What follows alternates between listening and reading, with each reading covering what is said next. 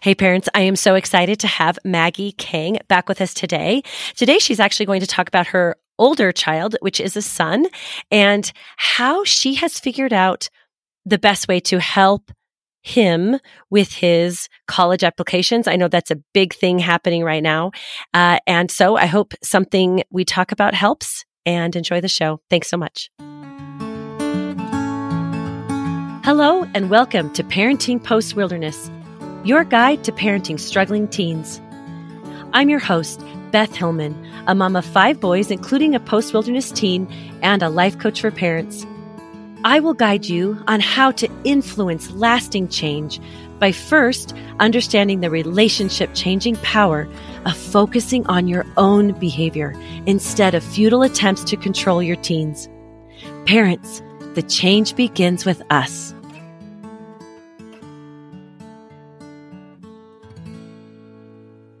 So at this time, let's, I know you have another yeah. um, child, and let's talk a little bit about some of the struggles that you've had with them. So, you know, it's so interesting because this is such a, yeah, it's a wonderful transition just in kind of talking about like how as moms, you can have kids with any sorts of struggles.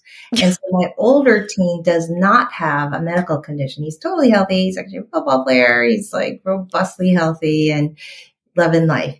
And I guess because he's a senior in high school, you know, as all seniors, and I don't know, maybe it's particularly intense where we are, we're sort of like right outside Washington, D C area, but it's, you know, it's like a lot of stress for these kids, and there was so much to manage. And so this was sort of a point of contention for all of us going into the fall. So like at the tail end of the summer, they had their, um, preseason football. And then as soon as school started, it was like mayhem. Our schedule was so intense, going all over the place. And how on earth is he going to write that college essay or get that application together, which ended up being a lot of work. And I think when I recall planning colleges, it didn't involve so much work because I don't know, maybe I just didn't apply to as many schools, but it just seemed like there were a lot of moving parts now, right?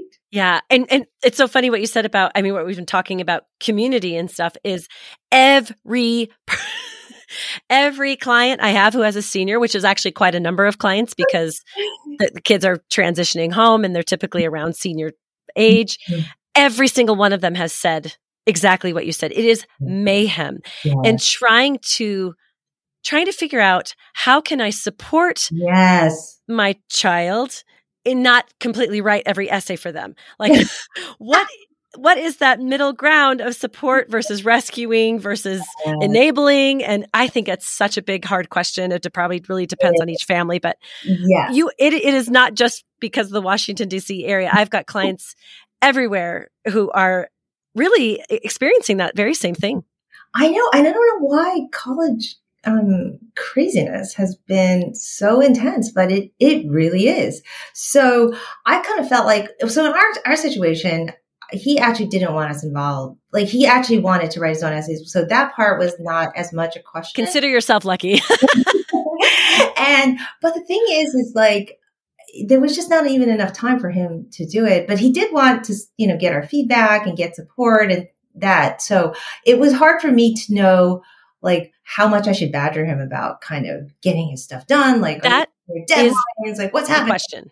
Yeah, that is the ultimate question. Right. How much do I actually bug them? Right. But the thing is though, I found that when I started bugging him, it was, it was counterproductive. Like I was really mm. destroying him and I was destroying my relationship with him. And this, I was, we, it was going nowhere good. And so.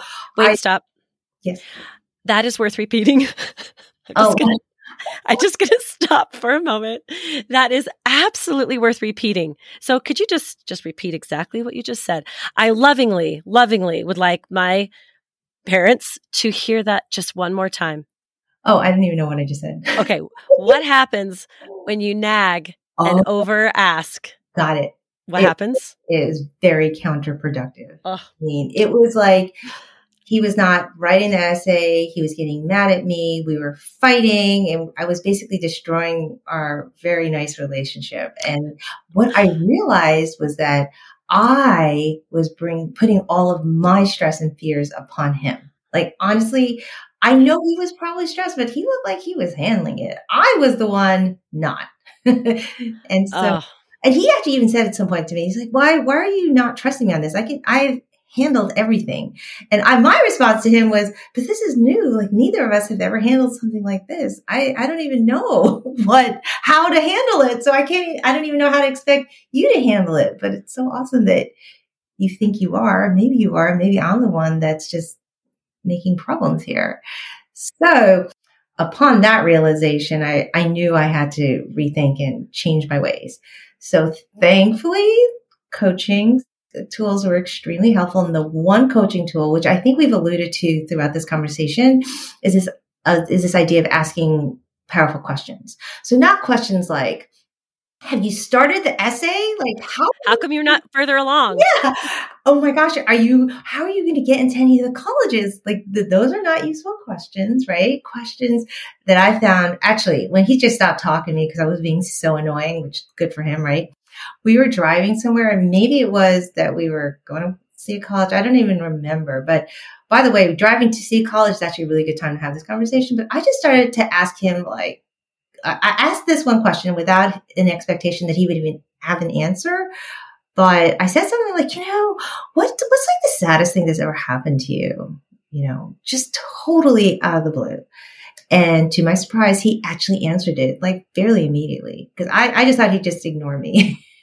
But we were in the car, and he couldn't walk away, and he couldn't, you know, turn on his AirPods or whatever. We were in the car. So he immediately recounted the time that Nell was sick.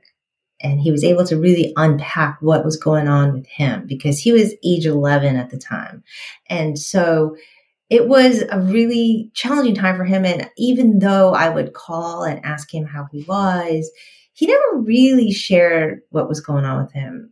And so I was just like, okay, so obviously most of my attention was on Nell while she was in the hospital. So I never actually knew what was going on with him.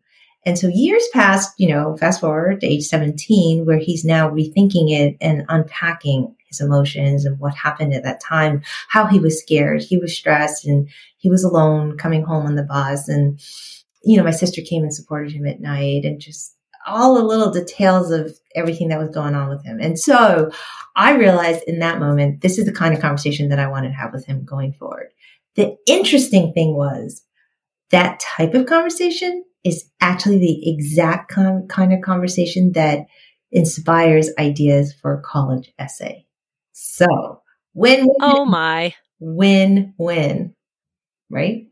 Oh my goodness, that is wow. That that's fun to. Re- that's a fun thing to to re- to realize. I know, and I realized when we were finally connecting, and and I was not a crazy mom. I was like, let's do more of this. And so at that point, he was really willing to kind of delve into himself and like what he thought was important, his values, his goals, and all of that, because those were all things he was thinking about to write his essay.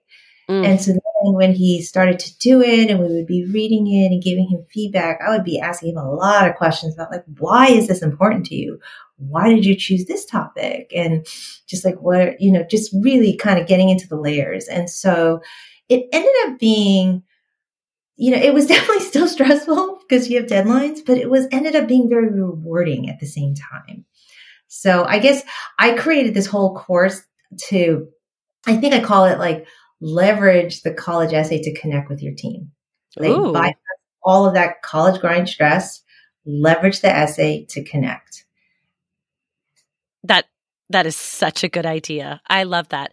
And I love that I guess initially that question seems so random, right? It it just seems so like, what does that have to do? And and, and it in, right. in that way, maybe a lot less triggering because it yeah. seems so obtuse. And it was so like not without judgment or yeah. expectation or anything stress related, even though it was like sadness is kind of like the story that he recounted was actually stress, but that was probably like real stress, not like created stress, right? Yes.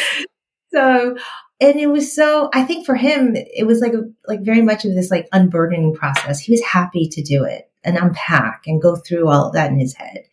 So it was like a really beautiful moment, to be honest. Yeah. Oh my gosh. That's what a neat thing to, to witness. That's really great. Something that you mentioned about the the the college essay anxiety that yeah. moms feel yes. is it is very hard to know, are they actually handling it or are they not? Right. And I think that's a very, very tough question. Yes. Um, I guess to answer, because it's not yours. Uh, you know, you're not the one who's who's doing it. And I know a lot of um, mother's fear and anxiety comes in, and we're and then we automatically start nagging and and asking not very helpful questions. It's just sort of this thing that we do, you know, because we're we're we're watching them not fill it out. That's basically what's happening, right? We're just watching them play video games or. or right. isolating in their room or hanging out with their friends or whatever it is we're seeing. We're not seeing them doing the college essay like we thought, think they should. Right. Something like that. So there is, I think there's just a fine line of, gosh, how much should I get involved? You know, yeah, and it's just so different from kid to kid. There is, there, there is totally that question. I think it's, it's probably honestly different for every kid and mom pair, because you will know maybe to the extent that your kid may need that support. But um, I guess, yeah, I, I guess for me, like we, yeah, I, he's generally like fairly on top of his life. So that it wasn't really even so much that. It was just for us, we had so little time. And yeah. I'm like, how is this going to happen? Like in my mind, I just didn't see this working out in a way that was going to be favorable. Yeah. So, and here you really even had, oh, I'm so sorry. Say that last part. And that was, that was all my fear. Yeah. And it's so interesting you're saying, well, actually, I have a son here who basically was taking care of himself. And you still had the fear and the worry and the anxiety. I know. I know. Well, you know what it was in my head? It was like all that other stuff, like school he can handle, sports he can handle, because he knows what's expected. I feel like the college thing, and this is the reason why maybe we get all crazy, is because it doesn't always seem like any rhyme or reason to it. Like it's, you know, the competition has really been amped up, and it seems like you hear these stories of these kids getting rejected, and there's amazing students and they've done all the things. And so in your head, it's like, well, how is this going to work out for us? And I don't want at the end of the day, my kid to get rejected everywhere. And that's, I think, ultimately the fear. And maybe it's that fear that drove me. And as you know, like, fear is never a good thing. It's, and it, you know, it doesn't really, unless you're like, it's fear and it's in that appropriate, like fight or flight, and you're running away from an animal because they're going to eat you type situation. Generally, the other fear that we create in our heads of the scenario that might happen doesn't always, you know, uh, allow us to act in the most productive way. So yes. I have to turn that around. Yeah. Um, it's interesting because I, I think sometimes as mothers, we feel, um, well, I either have to ignore them or ig- ignore that they're not doing their college essays, or I have to do it all for them. Like we we forget that there's this huge, beautiful middle ground with yeah. many, many options. And so yeah. we'll ignore or avoid, or we'll nag, you know, yeah. and ask unhelpful questions. And it's a great moment to offer to parents. There are so much, so many options in between, right? It's so true. We don't it's want to really be at either end of the pendulum. We we want to sort of lean into the middle of how can I? The other options. Yes. All the gray. But you know what? Here's the thing I like to kind of um, help out moms who are in my situation, probably in any situation, actually. If you can just like step out and look at the bigger picture. Because this is what I've been telling other people, because we're sort of in the process, but we're like pretty much toward the end of it somewhat. Like, I, I feel like we're fine now because he's gotten the bulk of his stuff done. So what I tell people is this. It's like, you can, you should like support your kid in the way that you're thinking about the long-term trajectory. Mm. So my view, the way we, like I've been connecting with my teen about his essay is not just about the essay. It's fantastic that it's inspired him to write an essay that really reflects who he is. But I think we've like really uncovered a lot of things about him that he's realized, the things that are important to him and his values, which he can take with him as he transitions into young adulthood and goes out onto that college campus and starts living on his own. And I really think thinking about that long-term trajectory gives us a lot more space to not be so fearful about what's going to happen in the short term. So yes, your kid may get into that college or maybe get into a different one, but that's the short-term thing. Like the long-term trajectory of like your kid's mental well-being and their kid knowing who they are and what their priorities are. Those are things that are you're like that investment is going to, yeah, put your kid on a way higher trajectory going forward in life. And I think that we maybe have a tendency to think about the short term. So all I have to say is consider the long term, you know, and consider the value of your kid getting rejected. Consider the value of getting, you know, your kid having to, you know, adjust to a different plan than what he or she had anticipated, right? Yes. Oh my gosh. I love that idea that college is actually not the end point. Right. Yes. Exactly. Yeah. In, in any way, it is just a, it's just another piece of the puzzle of what is you or who who you are, right? It's just a piece. It's just, it's just like a step in your journey, your long story. Right. Um, I love that idea of of pulling out and seeing that broader perspective. And yes. it, we do, we tend to get really hooked into the, the minutia of, yes. of life and just the super, super detailed part. And yes. it's never really about that. And of, of course we do want many people, of course, want their child to go to college. I, I get that. It's sort of a one of those milestones that we can appreciate as a society. But I also, it's it's not what we're really after. What we're after is mm-hmm. helping our children become successful, mm-hmm. compassionate, um, mm-hmm.